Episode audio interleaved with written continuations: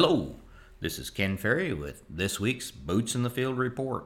This time of year is when we transition from reports from the field uh, for this segment to questions of the week or question of the week. So, different questions that come to me through the people calling in, stopping by, or even at the meetings I do across the Midwest. If they're interesting questions that I think we can all gain from, I'll address them here in this section. Today, the question I'm going to answer is about the four R's of sulfur. Now, we've covered this before, but due to the volume of questions pertaining to sulfur, I think it probably needs to be addressed again or covered again so everybody's clear.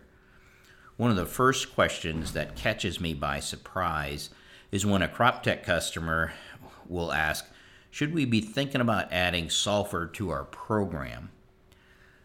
If you're a crop tech customer, you've had sulfur in your program from the very beginning.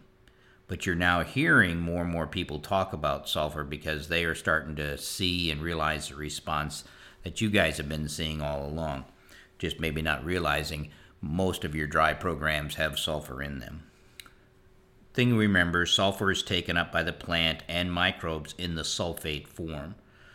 Sulfur applied in the sulfate form will be taken up rather quickly sulfur applied as elemental sulfur will have to go through an oxidation process. This will take some time and it is totally microbial driven, just kind of like the nitrogen process to get us a nitrate. Most common sources of sulfur, of course, ammonium sulfate, calcium sulfate or gypsum, ammonium thiosulfate, and elemental sulfur. The question when should I apply? Should it be in the fall as a broadcast, in the spring as a broadcast, with the planter, with the side dress pass, or maybe all the above, or a combination of? Well, timing depends a little bit on soil texture.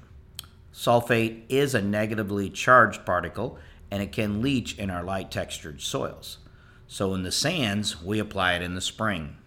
In irrigated sands, you may have to uh, split that application. So between the the spring application, the planter, maybe even put it through the pivot to keep us going sulfur year round. In other soils where leaching isn't as big of a deal or concern, most sulfur deficiency again occurs from emergence to thigh, maybe waist high. Once we get that tall, at that point the soil is usually mineralizing sulfur and the root system is large enough to find sulfur and the deficiencies go away. When we look at our sulfur plots, in these soils that don't have leaching issues, such as the sands, the most productive place to put sulfate has been in the fall broadcast. So the highest response is coming from a fall application, usually of a 20 25 pounds of sulfur in the form of ammonium sulfate. Of course, we do get the ammonium nitrogen as well, which helps us in the process of processing that carbon that's out there from the crop residue we get a small response or a lot smaller response when we move this sulfur to the starter application. In our plots, we tend to get little or no response when we coulter in sulfur in the side dress uh, the side dress pass later in the season. This is mainly due to the fall rate being higher. Starter limits us to just a few pounds of sulfur Typically, that sulfur in the starter is going to either going to be potassium sulfate or thiosulfate. Thiosulfate is only half uh, sulfate, and the other half is elemental, meaning that only half of it's going to be available in that starter season. Liquid ammonium sulfate uh, is usually priced too high for the small amount that we're trying to get. Side dressing sulfate with the coulter has uh, been our least successful. And I assume in many cases, by the time we have um, get the sulfate into the system, our deficiencies of sulfur are starting to already subside, meaning it's a timing issue.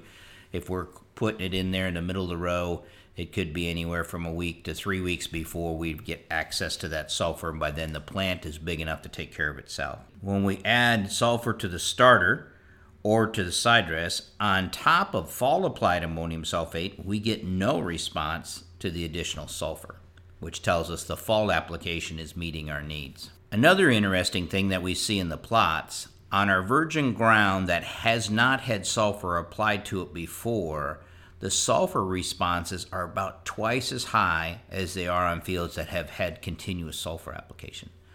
So some of these big numbers that you're hearing about and seeing about in other sulfur plots, they're real. We can see it in our plots as well.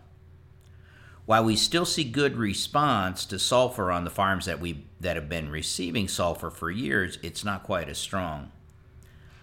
I believe these past sulfur applications are kind of like acid rain in keeping the sulfur content in our organic sulfur higher so we have a better supply for the crop.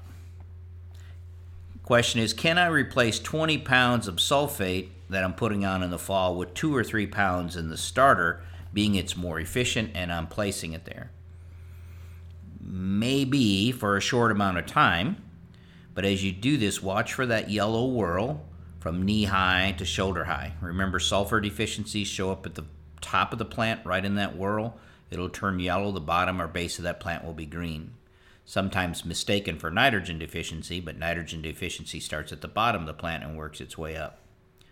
High organic soils in warm conditions might pony up enough sulfur quick enough where just a little bit in the starter uh, may take care of our needs.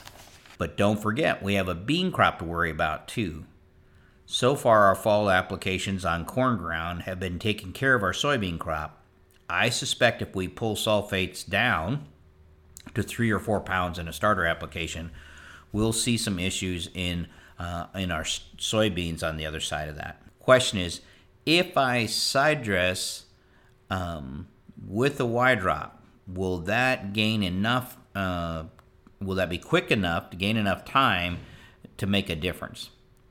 Well, we're just starting to study that in our plots, and the answer is yes. Uh, early indications say that it does pick up quicker through the Y drop.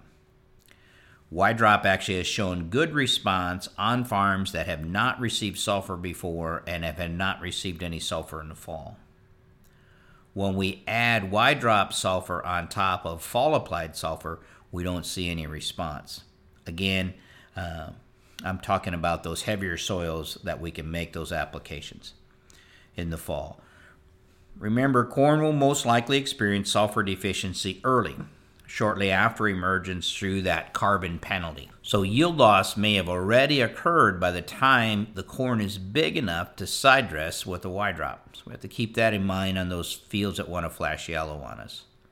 Other question is, can I use gypsum or um, at, for my sulfate source or the byproduct 5005? And the answer is yes. Just remember if you switch away from ammonium sulfate in your recommendation that was there for the fall, we have to account for that nitrogen. So somewhere we have to square that nitrogen up.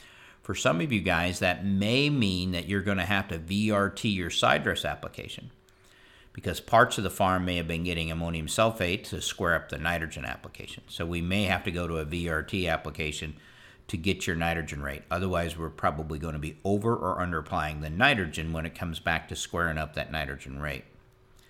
So, in short, there are a lot of ways to meet the sulfur need. For all soils, it needs to be available in the sulfate form early. Again, emergence to thigh high.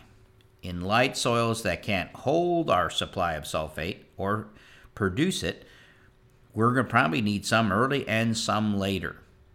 So here is where, for instance, a mix of sulfate and elemental sulfur fit in well. So products like the thiazole and the MES products that have a mixture of elemental as well as sulfate. So, hope that helps. Hope it wasn't too long. To stay up to date, check out our website at croptechinc.com and subscribe to our podcast, Boots in the Field Report. Keep her safe, keep her moving.